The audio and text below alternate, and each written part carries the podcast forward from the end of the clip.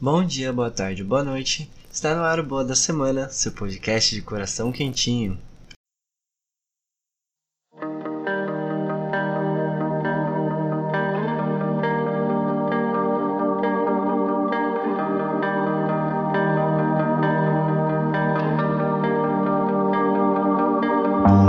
Seguindo com os nossos recadinhos, aqueles de praxe, siga a gente nas nossas redes sociais, tanto no Twitter quanto no Instagram, a gente é o arroba boa da semana. Essa semana também tem um podcast extra, mais um episódio do Poesia Falada, vem trazendo mais poesia, mais contos e mais interpretações de texto no seu ouvidinho. É, lembrando sempre do nosso financiamento coletivo, é muito importante se você conseguir ajudar financeiramente para a gente ter metas, reinvestir o dinheiro para brindes, para melhorar o podcast e tudo mais. Se você não conseguir ajudar financeiramente, também não tem problema. Você me ajuda bastantão compartilhando algum episódio do Boa da Semana para uma pessoa ou nas suas redes sociais também. Muito obrigado e vamos para o quebra-gelo da semana.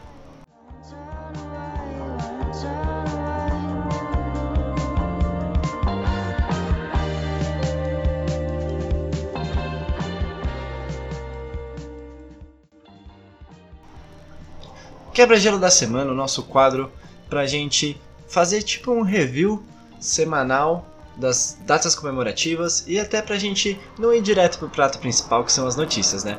Começando no dia 1 do 9 é o Dia Mundial da Oração pelo Cuidado da Criação. É uma data que visa orientar os cuidados para plantio e cultivo não industrial de bens naturais para ser algo sustentável. É dia do professor de educação física, dia do caixeiro viajante, e dia do bailarino ou bailarina.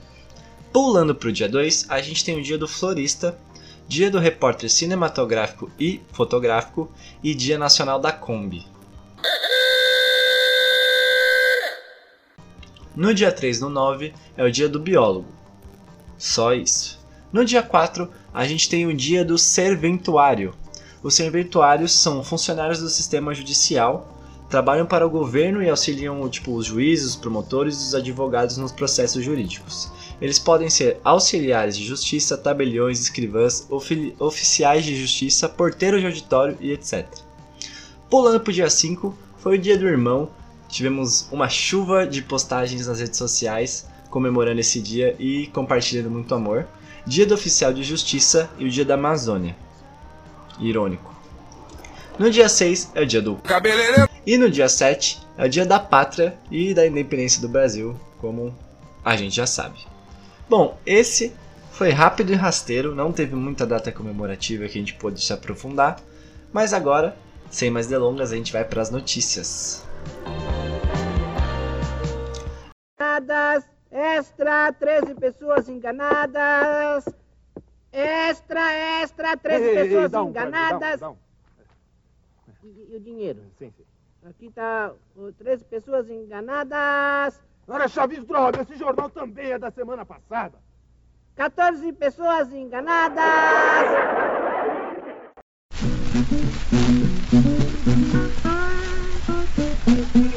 Ela viaja sozinha e enxerga o mundo pelos olhos de sua cadela guia. Essa notícia, essa matéria, na verdade, saiu no UOL. Nove países, dez estados e muitas histórias para contar. Quem vê a Melina Hernandes, de 35 anos, explorando o mundo com a Hillary, sua cachorra, não imagina que nem sempre foi tão fácil assim. Quando ela foi diagnosticada com uma doença que provoca degeneração na retina, a paulista viveu momentos de frustração e medo ao imaginar que seria quase impossível fazer qualquer coisa sozinha. Porém, em relação às viagens, a sensação foi diferente e logo nelas que Melina encontrou uma forma de encarar os seus próprios preconceitos. Ela conta, abre aspas, a minha primeira viagem sozinha foi para a Europa. Uma amiga minha estava se mudando para Paris e decidi que aquela seria uma grande oportunidade para explorar outro continente. Na época, eu ainda tinha 20% de visão, usava bengala e estava começando a aceitar que de fato eu era uma deficiente visual. Fiquei com um pouco de medo, mas me motivei e pensei: quando terei uma oportunidade com custo baixo de fazer uma viagem para a Europa? Ela aproveitou e colocou no roteiro também Espanha e Grécia. Chegando lá, ela fez alguns passeios acompanhada, mas a amiga não podia estar o tempo todo porque ela começou a trabalhar, né? A princípio, foi tudo tranquilo, segundo ela. Mas depois de um tempo, ela começou a se perder um pouco no metrô, pedia informações para poste, árvore e vento, e ela percebia que tudo ficava em silêncio e só depois ela se tocava que estava falando sozinha. Muitas vezes isso causou momentos de gargalhadas que só ela entendia o que estava acontecendo. Depois de alguns dias, chegou a hora de ir para Madrid. Ela decidiu que ia de ônibus, então era só chegar no ponto de saída, sem erro, certo? A amiga tinha explicado o caminho e até feito com ela, só que ela iria sozinha no outro dia. Ela pensou: ah, isso aí eu faço tranquilo. Doce ilusão. No dia seguinte, ainda estava de noite, não tinha uma pessoa na rua, comecei a andar, andar, andar e não achava nada do ônibus.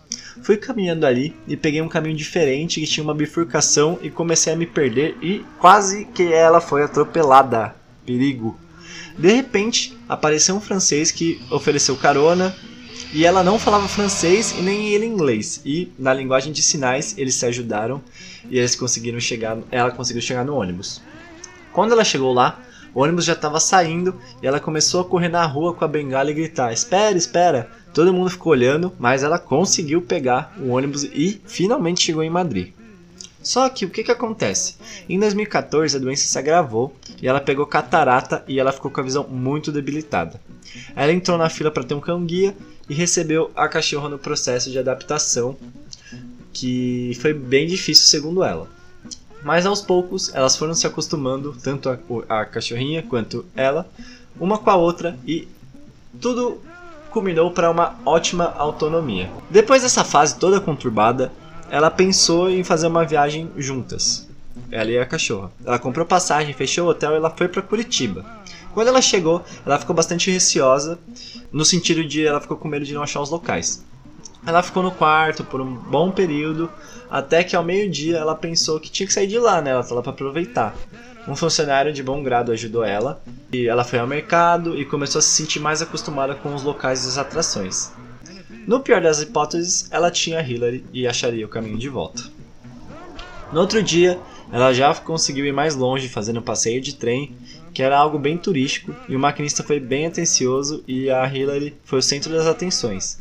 Por sorte, entre aspas, o dia estava nublado e o guia foi descrevendo bem as paisagens, e ela acabou sentando no banco, foi descrevendo todo o trajeto, falava: "Ah, a direita tem isso, a esquerda aquilo". No fim ela deu conta que estava sentado de costas, ou seja, a direita dela era a esquerda de onde as fotos ficaram. Então, tipo, tudo ficou muito péssimo e fora do contexto.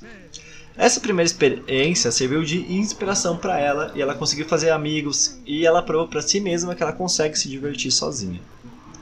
Ela decidiu que faria viagem internacional, já que é lei que os cães guias podem viajar ao lado dos donos dos aviões. Ela comprou uma passagem para Buenos Aires e resolveu ficar lá por alguns dias, mas a experiência dela foi muito ruim, porque lá, principalmente mercados e restaurantes, não deixavam a Hillary entrar e ela acabou que não aproveitou bem a cidade, né? Algumas pessoas acham que é bobagem, mas a Hillary me guia em tudo e facilita quase que o processo todo em viagens. Infelizmente, lá em outros países não há essa preocupação em relação à acessibilidade a viajantes. Segundo ela, os próximos planos são uma viagem com a Hillary para Nova York. E, se você quiser acompanhar essa viagem, é só seguir no Instagram 4P pelo mundo. 4P pelo mundo. E sigam, porque eu tô seguindo já e tem muitas fotinhos fofinhas das duas, tá bom? Vamos pra próxima.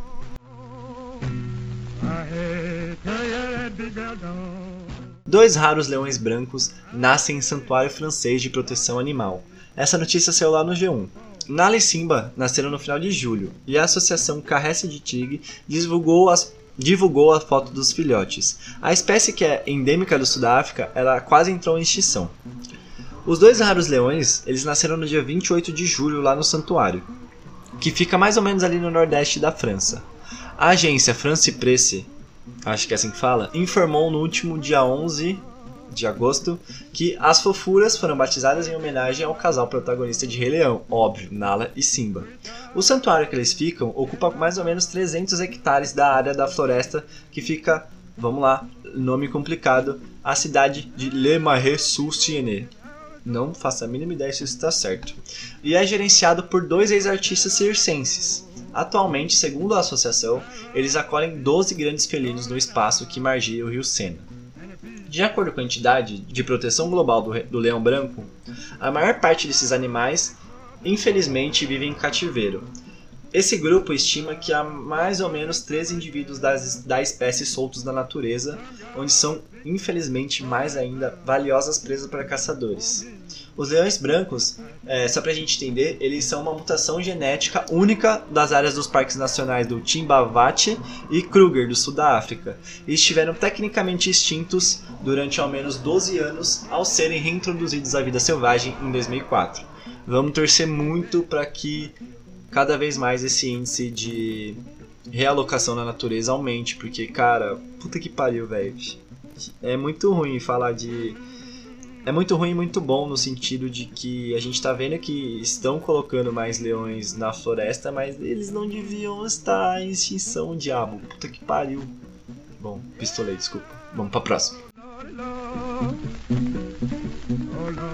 Lutador finaliza, mas se comove com a saga do adversário e acaba doando o seu, a sua parte no combate. Essa notícia saiu no site do canal Combate. O Felipe Esteves ele conquistou o cinturão brasileiro de MMA e ele doou a quantia recebida pela parte da luta para o seu adversário, o Hideyoshi Escorpião. Por quê? Por quê? porque o Hideyoshi saiu do Pará e foi até a Bahia de ônibus só para lutar. O Felipe, como já dito, conquistou o cinturão no último sábado lá em Salvador e quando ele finaliza o escorpião no segundo round. A vitória do Felipe é a sétima na sua invicta carreira no esporte, só que tudo isso ficou de lado quando o anfitrião anunciou que doaria a bolsa do combate ao adversário. Tudo isso porque ele ficou comovido ao saber que o oponente viajou de Belém até a capital baiana, que dá cerca de 35 horas, sendo que ele ganhou 500 reais pela luta. E sendo assim, ele decidiu ajudar. A ideia surgiu às vésperas do evento. Meio que impressionado com a saga do escorpião, o Felipe acabou sensibilizado e ajudou. Segundo Felipe, abre aspas, eu estava olhando as lutas deles no Instagram, vi que era um cara humilde, o evento não paga passagem e a bolsa era de 500 reais. Tava conversando com meu pai como é difícil ser atleta no Brasil. Ele é das, eu sou, eu sou da seleção de wrestling e ele sei, eu sei das dificuldades. Muitos colegas desistiram do esporte devido à questão financeira. Eu soube da batalha do Rio de Si, que veio de Belém do Pará para Salvador de ônibus em busca do sonho. A passagem custa 427 reais, e ainda tem que comer e ter outras necessidades básicas. Então ele vai acabar pagando para lutar. É quase de graça. Segundo ainda o, o Felipe, ele disse pro pai: Vou dar a bolsa para ele, é um dinheiro que vai ser melhor para ele do que para mim. Ainda na fala do Felipe, ele fala um pouquinho de como foi consolar o Hideci após, após a conversa, né? Ele falou pro Hideci: Irmão, levanta a cabeça. Você saiu da sua cidade para vir até aqui de ônibus. Eu gostaria de te dar minha bolsa, você merece. É batalhador, levanta a cabeça. O Rio Desi começou a chorar e os dois choraram no meio do ringue. Ele agradeceu pra caramba, mandou o vídeo no celular pro Felipe. E realmente a vida de atleta no Brasil não é fácil, né? A atitude do Felipe se tornou ainda mais nobre porque ele ainda precisava do dinheiro. Ele é integrante da seleção brasileira de wrestling, como a gente falou, e ele faz uma vaquinha virtual para arrecadar mais ou menos 15 mil e ter condições de disputar o Mundial Pré-Olímpico de Wrestling lá no Cazaquistão que vai ocorrer agora em setembro. O Felipe é professor de judô em uma escola para crianças e ele tira sustento do emprego e não conta com nenhum patrocinador, é o pai que dá uma força mesmo. Segundo Felipe, a passagem para Ásia é cara. Tem a inscrição que é 500 dólares, aí tem hospedagem, outros custos e etc. Ele já conseguiu arrecadar 5 mil e pouco até agora. Ele continua dando seminários, os amigos estão ajudando, só que ele está bem tranquilo. São 10 etapas de competição. Se ele não conseguir nessa, segundo ele, ele vai tentar ir nas próximas porque infelizmente ele só tem o patrocinador que mantém no esporte. E ele vai continuar dando aulas e tentando. Aos 29 anos, ele concilia a carreira do MMA com o atleta olímpico. E soma quatro títulos brasileiros e quatro sul-americanos no wrestling. Porém, Felipe acha que é hora de entrar no UFC. Segundo ele, abre aspas, eu assisti essas fitas do UFC desde criança. Eu falei pro meu pai, vou lutar MMA. E ele disse, você é duro, raçudo, será um bom lutador. Sempre tive esse sonho. Tenho dois focos, mas o maior deles é entrar no UFC. Vai mudar minha vida. O esporte olímpico, financeiramente, não vai mudar. Tenho que pensar no meu futuro financeiro. Tenho uma filha de 10 meses. Minha meta é entrar no UFC. E o sonho olímpico ainda pode se manter, mas está em segundo plano. Quero fazer duas ou três lutas ainda esse ano e espero entrar no UFC mais rápido possível. E a gente vai estar tá torcendo pro Felipe independente do que ele seguir. E pro Rio Desi também que ele consiga crescer nessa, nessa jornada esportiva. Vamos para a última. Idosa realiza sonho e se forma em pedagogia aos 81 anos. Brin abre aspas, brincavam para eu fazer crochê. Essa matéria também saiu no G1. Recém-pedagoga de Catanduva, trabalha como merendeira e após faculdade já tem o sonho de fazer a pós-graduação em psicopedagogia para poder dar palestras pela cidade. É diferente das avós convencionais, que fazem almoço de domingo, bolos para o café da tarde e crochês. Teresa Moala Arduino, ou Dona Teresa, trocou atividades de avó por uma faculdade de pedagogia. Tendo o apoio da família e uma incansável vontade de estudar, a Dona Teresa, de 81 anos, voltou para a sala de aula e se formou em pedagogia no final do mês de junho lá em Catanduva, e a festa de formatura foi no dia 17 de agosto. Ela começou na faculdade em 2015 ao ficar em 15º lugar no vestibular. O sonho de se formar sempre existiu, mas só se concretizou depois que ela conseguiu se aposentar. A idosa era merendeira, como já dito, em uma escola da cidade e se encantava com as crianças e a vontade delas em aprender. Ela afirma que se aposentou e pensou que não podia ficar parada, então ela fez três anos de supletivo e concluiu o ensino médio. Quando ela lembra do passado, explica que nunca parou de estudar. Antes de passar no concurso público para ser merendeira da escola, ela fazia aulas particulares e depois que se aposentou aos 70 anos, foi atrás de terminar os estudos. Ela contou pro pessoal do G1 que fez três meses de um curso de química, mas não terminou por causa das dificuldades da matéria. Com isso, ela não se abateu e começou um outro curso técnico em administração de empresas e pegou o diploma lá no início de 2015. Foi então que ela começou a faculdade em pedagogia, onde ela convivia diariamente com pessoas mais novas e com quem compartilhava experiências. Às vezes, eles até falavam, brincando, obviamente, para eu fazer crochê, mas eu não gosto disso. Eu gosto mesmo é de estudar. Segundo a neta, a Aline, a avó sempre gostou de ficar com as pessoas mais novas e nunca parou no tempo. Ela conta que a avó gosta de estudar, mas gosta mais ainda de pesquisar receitas e assuntos interessantes no celular. Olha aí esse maldito aparelho. A neta conta que a avó é uma pessoa que gosta muito de ficar entre os jovens, gosta de estar por dentro e nunca parou no tempo. Tanto que ela usa bastante o celular para procurar as coisas, como as receitas e os assuntos. Por mais que nunca faça a receita, ela gosta de estar por dentro. A dona Teresa diz que tem facilidade para procurar as coisas no celular, mas quando tinha que fazer alguma atividade da faculdade no computador, quem ajudava era a filha. A Aline ainda afirma que a avó anotava tudo sobre as aulas no caderno e muitas vezes trocava o lazer pelos estudos. A Aline diz: ela anotava tudinho. O caderno sempre muito completo. Não ia para a faculdade só para marcar presença não. Além disso, a gente chamava ela para viajar e ela nunca ia. Chamar para ir a algum restaurante era muito difícil para ela ir. Ela não faltou um dia na faculdade. Os estudos de Dona Teresa não vão parar por aí, tenho certeza. Segundo a recém-pedagoga, ela tem vontade de fazer uma pós em psicopedagogia para poder dar palestras pela cidade. Numa última frase, a Dona Teresa diz: "Acho que não daria aulas, mas tenho muita vontade de palestrar." E com isso, com essa história inspiradora, a gente encerra nosso giro de notícias e agora nós vamos para as indicações.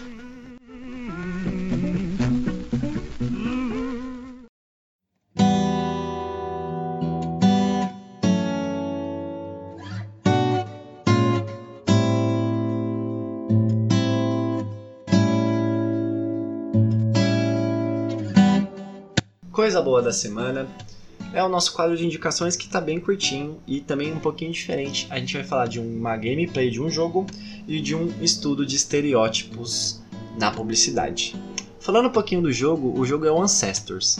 O Ancestors é basicamente um jogo que você pega a evolução dos pré-Homo sapiens e você tem que ir explorando o mundo e descobrindo novas tecnologias, aprimorando o seu bando e fazendo com que ele cresça. O objetivo do jogo é você avançar as tecnologias durante o tempo. E é bem legal, e eu, eu não joguei o jogo, tá? Eu vi uma stream do Patife e ele e ele sempre ele entendeu muito bem o conceito do jogo e a gameplay é muito fluida e engraçada. Eu vou deixar o link aqui. E é muito legal pra gente ver como é abordada essa questão da evolução humana. Tipo, o jogo é bem completo, sabe? Tipo, você tem gerações de, hum, de humanos, ó, gerações de seres, você consegue reproduzir, você consegue fazer lança, tudo, tudo, tudo. Então é bem legal, vou deixar o link aqui. E também eu vou deixar aqui um link, que é a segunda indicação, que é um estudo que detectou 38 estereótipos utilizados pela publicidade brasileira. Mas o que são os estereótipos citados pelo estudo? De acordo com um relatório feito pela agência 65/10 e o Facebook, os estereótipos são as histórias únicas que contamos sobre algo ou alguém, umas que, apesar de nem sempre serem mentiras, ajudam a limitar a representação em torno das visões rasas e mesmo preconceituosas. É, os estereótipos são divididos em cinco categorias, ou atalhos mentais, que são gênero, raça, orientação sexual, corpos dissidentes e classe social. No link da matéria tem tudo mais profundamente explicando e a gente pode ver que realmente são verdades tudo que está apontado ali. Bom, terminamos o episódio. É muito bom estar tá de volta. Semana passada a gente não teve episódio, mas agora está aqui para vocês. Muito obrigado se você chegou até aqui. Siga a gente nas nossas redes sociais e, se possível, ajude no apoia.se barra boa da semana. Não precisa se comprometer sempre, pode ser qualquer valor esporádico. Muito obrigado e até semana que vem.